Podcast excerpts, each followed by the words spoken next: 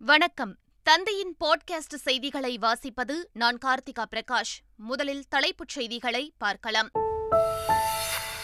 March இரண்டாவது வாரத்தில் தமிழக பட்ஜெட் தாக்கல். பெண்களுக்கு மாதந்தோறும் ஆயிரம் ரூபாய் வழங்குவது குறித்து அறிவிக்கப்படும் என எதிர்பார்ப்பு. திருவாரூரில் மேற்கூரையுடன் கூடிய நெல் சேமிப்பு கிடங்கில் முதலமைச்சர் ஸ்டாலின் ஆய்வு. ஆயிரத்து ஐநூறு மெட்ரிக் டன் நெல் சேமித்து வைக்கப்பட்டுள்ளதாக அதிகாரிகள் தகவல்.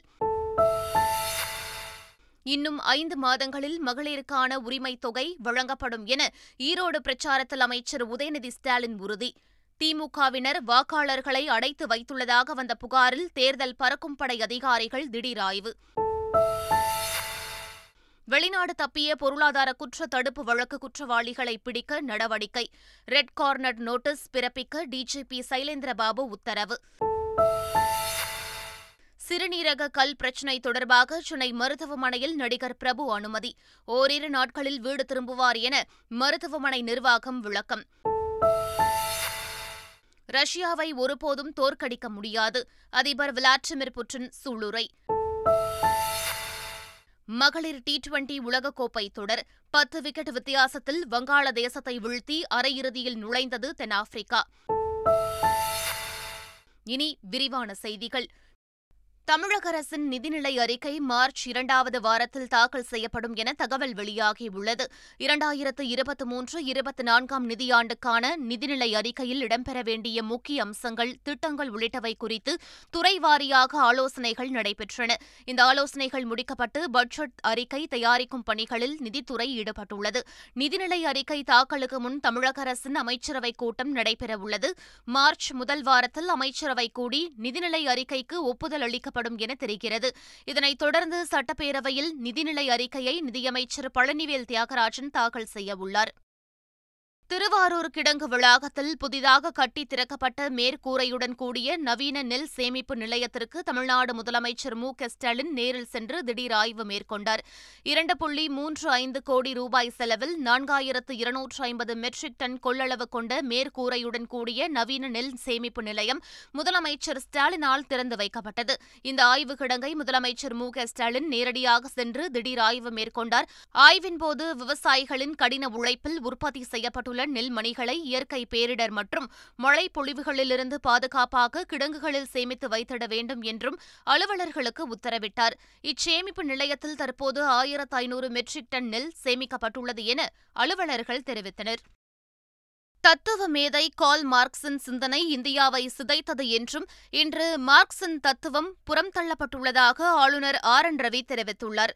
தீனதயாள் உபாத்யாயா எழுதிய depression of thought and integral humanism எனும் இரண்டு புத்தகங்களை காரைக்குடி அழகப்பா பல்கலைக்கழக பேராசிரியர் தர்மலிங்கம் தமிழாக்கம் செய்துள்ளார். சென்னை கிண்டியில் உள்ள ஆளுநர் மாளிகையில் நடைபெற்ற இந்நிகழ்ச்சியில் தமிழாக்க நூல்களை ஆளுநர் ஆர். என். ரவி வெளியிட்டார். பின்னர் நிகழ்ச்சியில் பேசிய ஆளுநர் ரவி எழுபத்தைந்து ஆண்டுகளுக்கு பிறகும் பலர் இந்தியாவில் ஏழைகளாக உள்ளதற்கு மேற்கத்திய கோட்பாடுகளை பின்பற்றியதே காரணம் என்றார். இந்தியா பொருளாதார வல்லமை கொண்ட நாடாக வளராது என வல்லுநர்கள் கருதிய நிலை நிலையில் அதற்கு மாற்றாக இந்தியா வளர்கிறது என குறிப்பிட்டார். தமிழக ஆளுநர் ஆர். என். ரவியை சந்தித்த தமிழக பாஜக தலைவர் அண்ணாமலை தமிழகத்தின் சட்டம் ஒழுங்கு குறித்து புகார் மனு அளித்தார். கிருஷ்ணகிரி ராணுவ வீரர் பிரபு படுகொலை செய்யப்பட்ட சம்பவம் தொடர்பாகவும் தமிழகத்தின் சட்டம் ஒழுங்கு தொடர்பாகவும் ஓய்வு பெற்ற ராணுவ வீரர்களுடன் சென்று புகார் அளித்தார். சுமார் ஒரு மணி நேரம் பதினைந்து நிமிடங்கள் நடைபெற்ற இந்த சந்திப்புக்கு பிறகு வெளியே வந்த செய்தியாளர்களுக்கு பேட்டியளித்த அண்ணாமலை ஓய்வு பெற்ற ராணுவ அதிகாரிகள் தங்கள் உள்ள குமுறல்களை ஆளுநரிடம் தெரிவித்துள்ளதாக கூறினார். கிருஷ்ணகிரி ராணுவ வீரர் உயிரிழந்த விவகாரத்தில் முதலமைச்சரின் பணி நம்பிக்கை அளிக்கும்படியாக இல்லை என்றும் அவர் கூறினார். இதனிடையே இந்த விவகாரத்தில் உள்துறை அமைச்சரை அண்ணாமலை இன்று சந்திக்கவுள்ளார் பாகிஸ்தான் எல்லைக்குள் விழுந்த அபிநந்தன் வர்தமான் என்ற ஒரு இந்திய ராணுவ வீரரை காப்பாற்ற ஒட்டுமொத்த இந்தியாவையும் பணயம் வைக்க தயாராக இருந்தவர் பிரதமர் நரேந்திர மோடி என்று அண்ணாமலை தெரிவித்தார். வர்த்தமன் அபிநந்தன் ஒரு தமிழனுக்காக ஒரு இந்தியனுக்காக ஒரு மனிதனுக்காக முழு இந்தியாவை பணயம் வைக்க பாரத பிரதமர் நரேந்திர மோடி அவர்கள் தயாரானார். முழு இந்தியாவை பணயம் வைக்க. அது நியூக்ளியர் வர வந்தாலும் பார்த்துடலாம் நீ நான் நீ அணுகுண்டு போடு நானும் போடுறேன் பார்த்துடலாம். அது ஒரு மனிதனுக்கான அழகு. விட்டு கொடுக்கும் அவர் வந்து பிரதமருக்கு தமிழினத்தின் மீது கோபம் இருந்தா ஐயோ அபிநந்தன் வரதுவானா? சென்னைக்காரனா? அந்த பையனை பிடிச்சா பிடிச்சி போயிடும் விடியா வேற ஏதாச்சும் வேலையை பாரியா? ஆடியோ வீடியோவை வைத்து ஓட்டிக் கொண்டிருக்கும் பாஜக ஒரு கட்சியா என விளையாட்டு நலன் மேம்பாட்டுத்துறை அமைச்சர் உதயநிதி ஸ்டாலின் கேள்வி எழுப்பியுள்ளார். ஈரோடு மாவட்டம் சூரம்பட்டியில் வேட்பாளர் ஈவி கே இளங்கோவனை ஆதரித்து பிரச்சாரம் செய்தவர் வாக்காளர்களிடையே உரையாற்றினார். அப்போது பேசிய உதயநிதி ஸ்டாலின் அதிமுக பாஜகவிற்கு அடிமையாக உள்ளது என புகார் தெரிவித்தார். பாஜக ஆளுநர்களுக்கான ட்ரைனிங் சென்டர் நடத்துவதாகவும் விரைவில் ஓ பன்னீர்செல்வம் ஆளுநராகி விடுவார் எனவும் எடப்பாடி பழனிசாமி பாஜக தலைவராகி விடுவார் எனவும் அமைச்சர் உதயநிதி ஸ்டாலின் கூறினார். திமுக பாஜகவுக்கு அடிமை இருக்கிற கட்சி. அந்த பக்கம் பாஜக பார்த்தீங்கன்னா அது ஒரு கட்சியா? அது ஒரு கட்சியே கிடையாது. வெறும் ஆடியோ வீடியோ வச்சு ஓட்டிட்டு இருக்க கட்சி. இவன் ஆடியோ அவன் வச்சிருக்கா அவன் ஆடியோ இவன் வச்சிருக்கா? மிரட்டலே நீ ஏதாவது பேசினா உன் ஆடியோ விட்டுருவேன் நீ ஏதாவது பேசினா உன் வீடியோ விட்டுருவேன் இப்படிதான் ஒரு கட்சி நடத்திட்டு இருக்காங்க. அது ஒரு governor training centre coaching centre அவ்வளவுதான். மக்கள்கிட்ட கொண்டு போய் விடுவாங்க. தோழி தமிழ்நாட்டு மக்கள் என்னைக்குமே பாஜகவுக்கு இடம் கொடுக்க மாட்டாங்க. நீங்க வந்து மதச்சார்பற்ற முற்போக்கு கூட்டணிக்கு தான் தமிழக மக்கள் எப்பொழுதுமே தங்களுடைய ஆதரவை தெரிவிப்பாங்க. நீங்க மதத்தை வைத்து அரசியல் பண்ணீங்கன்னா தமிழக மக்கள் உங்களை என்றுமே நிராகரிப்பாங்க இது பாஜக ஒரு கவர்னர் ட்ரைனிங் சென்டர் அதுக்கு ஒரு எடுத்துக்காட்டு. இன்னைக்கு நேற்று திரு எல்ல கணேசன் அவர்கள் கவர்னர் ஆயிட்டாரு. ரெண்டு நாள் முன்னாடி அண்ணன் சிபி ராதாகிருஷ்ணன் கவர்னர் ஆயிட்டாரு. அதே போல அக்கா தமிழிசைக்கா அவங்களும் கவர்னர் ஆயிட்டாங்க. என்னை பொறுத்த வரைக்கும் நான் என்ன நினைக்கிறேன்னா இன்னும் வெகு சில நாட்கள்ல அண்ணன் திரு ஓ பன்னீர்செல்வம் அவர்கள் ஏதாவது ஒரு மாநிலத்துக்கு கவர்னரா நியமிக்கப்படுவார். அவருக்கு முன்கூடிய என்னுடைய வாழ்த்துக்கள். அதே மாதிரி அண்ணன் எடப்பாடி பழனிசாமி அவர்கள் பாஜகவுக்கு தலைவர் ஆயிடுவார் அந்த கட்சியை அவங்க டேக் ஓவர் பண்ணிடுவாங்க. ஈரோடு கிழக்கு தொகுதியில் சென்னை மேயர் பிரியா வாக்கு சேகரித்தார். ஈவிகே இளங்கோவனுக்கு ஆதரவாக கருங்கல்பாளையம் பகுதியில் வாக்கு சேகரித்தார். அந்த பகுதியில் வீடு வீடாக சென்ற அவர் குழந்தைகளை கொன்றியும் முதியவர்களிடமும் பெண்களிடமும் சகஜமாக பேசியும் ட்ரம்ஸ் இசைத்தும் வாக்கு சேகரித்தார்.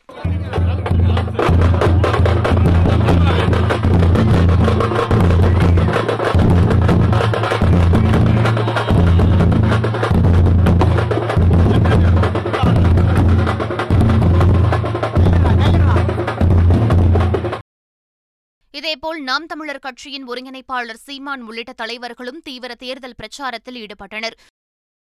ஈரோடு மாவட்டம் கருங்கல்பாளையத்தில் திமுக சார்பில் அமைக்கப்பட்ட தேர்தல் பணிமனையில் வாக்காளர்கள் அடைத்து வைக்கப்பட்டுள்ளதாக எழுந்த புகாரை அடுத்து தேர்தல் பறக்கும் படை அதிகாரிகள் திடீர் ஆய்வு மேற்கொண்டனர். பல்வேறு பகுதிகளில் தேர்தல் பணிமனைகள் மற்றும் திருமண மண்டபங்களில் பொதுமக்களை அடைத்து வைத்திருப்பதாக புகார் எழுந்தது. இதனையடுத்து துணை ராணுவப் படையினர் மற்றும் தேர்தல் பறக்கும் படை அதிகாரிகள் அங்கு திடீர் ஆய்வு செய்தனர். ஐம்பதுக்கும் மேற்பட்ட துணை ராணுவத்தினர் அப்பகுதியில் குவிக்கப்பட்டதால் சிறிது நேரம் பரபரப்பு ஏற்பட்டது. விழுப்புரம் அன்புஜோதி ஆசிரமத்தில் சில முக்கிய ஆவணங்கள் கிடைத்துள்ளதாக சிபிசிஐடி காவல்துறை கண்காணிப்பாளர் அருண் பாலகோபாலன் தெரிவித்துள்ளார். அன்புஜோதி ஆசிரமத்தில் நேரில் சென்று மூன்று மணி நேர விசாரணைக்கு பிறகு செய்தியாளர்களை சந்தித்த அவர் இதனை தெரிவித்தார். டாக்குமெண்ட்ஸ் நாங்கள் இப்போது பிஸ்னஸோட இதில் வந்து சீஸ் பண்ணியிருக்கோம் ஒரு சில டாக்குமெண்ட்ஸ் தேவை இருக்கா இல்லையா இருக்கிறது நம்ம இன்வெஸ்டிகேஷனை பார்ட்டாக தான் தெரியும். ஐடியா இருக்குங்களா? அது நாங்கள் தொடர்ந்து சார் இப்போ எஃப்ஐஆர் போட்டீங்களா? எத்தனை பிரிவு சார் எஃப்ஐஆர் போட்டீங்க? எஃப்ஐஆர் போட்டீங்க. ஏற்கனவே ஏழு கேஸ் ஃபைல் பண்ணிருந்தாங்க கிடாரில். ரெண்டு ஒன்று வந்து பாலியல் பலாத்கார ஐந்து பேர் காணா போன புகார் இப்போ நீங்கள் எத்தனை பிரிவில் போட்டிருக்கீங்க? நாலு கேஸுகள் வந்து எங்களுக்கு ட்ரான்ஸ்ஃபர் பண்ணியிருக்கு ஒருத்தர் சைலேந்திர சார் வந்து டிஜிபி சார் வந்து சிபிசிஐடிக்கு நாலு கேஸுகள் ட்ரான்ஸ்ஃபர் பண்ணியிருக்கோம் அந்த கேஸின் விசாரணை தான் இது மாதிரி வெளிநாடு தப்பிய பொருளாதார குற்ற தடுப்பு வழக்கு குற்றவாளிகளுக்கு ரெட் கார்னர் நோட்டீஸ் பிறப்பிக்க டிஜிபி சைலேந்திரபாபு உத்தரவிட்டுள்ளார். வெளிநாடு தப்பிய பொருளாதார குற்ற தடுப்பு வழக்கு குற்றவாளிகளுக்கு ரெட் கார்னர் நோட்டீஸ் பிறப்பிக்க டிஜிபி உத்தரவளித்துள்ளார். ஆருத்ரா ஹிஜாவோ போன்ற நிறுவனங்களின் மோசடி வழக்கு பற்றி அதிகாரிகளுடன் டிஜிபி சைலேந்திரபாபு ஆலோசனை மேற்கொண்டுள்ளார். துபாய் சிங்கப்பூர் போன்ற வெளிநாடுகளுக்கு தப்பி சென்றவர்களை இன்டர்போல் உதவியுடன் கைது செய்யவும் இந்தியாவில் தலைமறைவாக உள்ள நிதி நிறுவன மோசடி குற்றவாளிகளை பிடிக்க தனிப்படை அமைக்கவும் டிஜிபி சைலேந்திரபாபு உத்தரவிட்டுள்ளார். ஷிண்டே அணிக்கு சிவசேனாவின் நாடாளுமன்ற அலுவலகத்தை மக்களவை செயலகம் ஒதுக்கியது. சிவசேனா கட்சி பெயர் சின்னத்தை ஏக்நாத் ஷிண்டே தரப்புக்கு தேர்தல் ஆணையம் ஒதுக்கியது.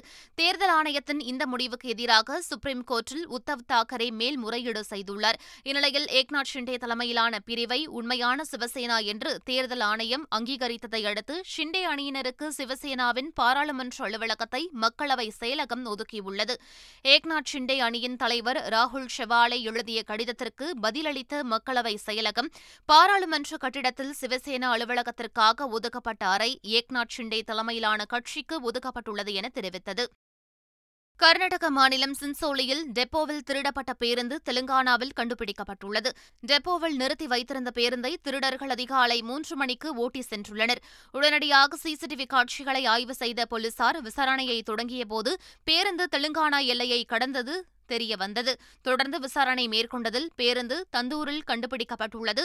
டெப்போவில் இருந்து அரசு பேருந்து திருடப்பட்ட சம்பவம் கர்நாடகாவில் அதிர்ச்சியை ஏற்படுத்தியிருக்கிறது. நெடுந்தீவு அருகே இலங்கை கடற்படையால் கைது செய்யப்பட்ட தமிழக மீனவர்கள் விடுவிக்கப்பட்டனர்.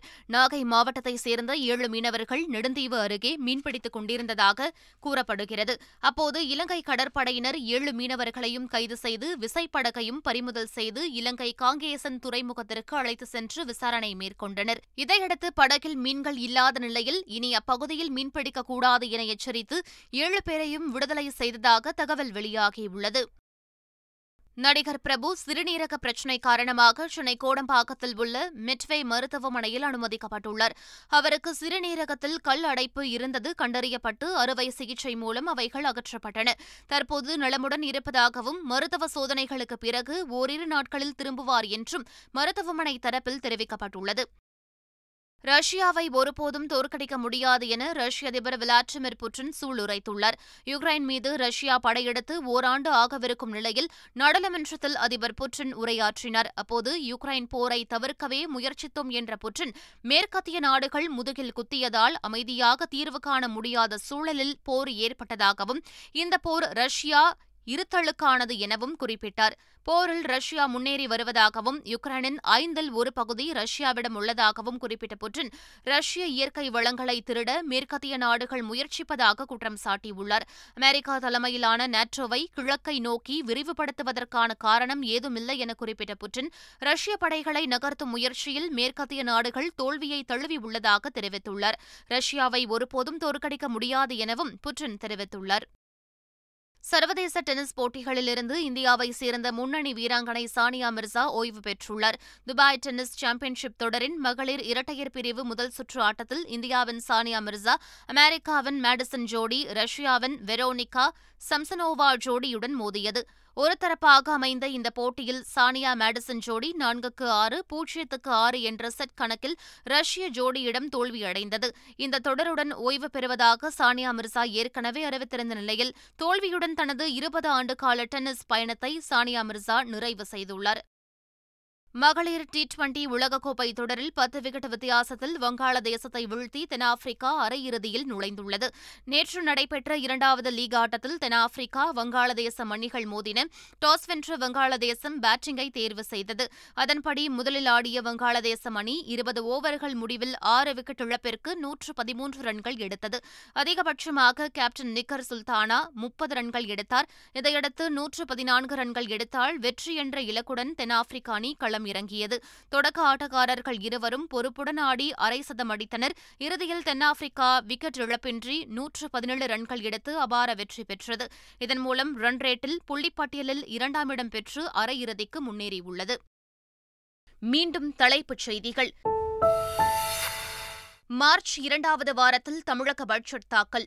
பெண்களுக்கு மாதந்தோறும் ஆயிரம் ரூபாய் வழங்குவது குறித்து அறிவிக்கப்படும் என எதிர்பார்ப்பு. திருவாரூரில் மேற்கூரையுடன் கூடிய நெல் சேமிப்பு கிடங்கில் முதலமைச்சர் ஸ்டாலின் ஆய்வு. ஆயிரத்து ஐநூறு மெட்ரிக் டன் நெல் சேமித்து வைக்கப்பட்டுள்ளதாக அதிகாரிகள் தகவல். இன்னும் ஐந்து மாதங்களில் மகளிருக்கான உரிமைத் தொகை வழங்கப்படும் என ஈரோடு பிரச்சாரத்தில் அமைச்சர் உதயநிதி ஸ்டாலின் உறுதி. திமுகவினர் வாக்காளர்களை அடைத்து வைத்துள்ளதாக வந்த புகாரில் தேர்தல் பறக்கும் படை அதிகாரிகள் திடீர் ஆய்வு. வெளிநாடு தப்பிய பொருளாதார குற்ற தடுப்பு வழக்கு குற்றவாளிகளை பிடிக்க நடவடிக்கை. ரெட் கார்னர் நோட்டீஸ் பிறப்பிக்க டிஜிபி சைலேந்திரபாபு உத்தரவு. சிறுநீரக கல் பிரச்சினை தொடர்பாக சென்னை மருத்துவமனையில் நடிகர் பிரபு அனுமதி. ஓரிரு நாட்களில் வீடு திரும்புவார் என மருத்துவமனை நிர்வாகம் விளக்கம். ரஷ்யாவை ஒருபோதும் தோற்கடிக்க முடியாது. அதிபர் விளாடிமிர் புட்டின் சூளுரை. மகளிர் டி டுவெண்டி உலகக்கோப்பை தொடர் பத்து விக்கெட் வித்தியாசத்தில் வங்காளதேசத்தை வீழ்த்தி அரையிறுதியில் நுழைந்தது தென்னாப்பிரிக்கா. இத்துடன் பாட்காஸ்ட் செய்திகள் நிறைவு பெற்றன. வணக்கம்.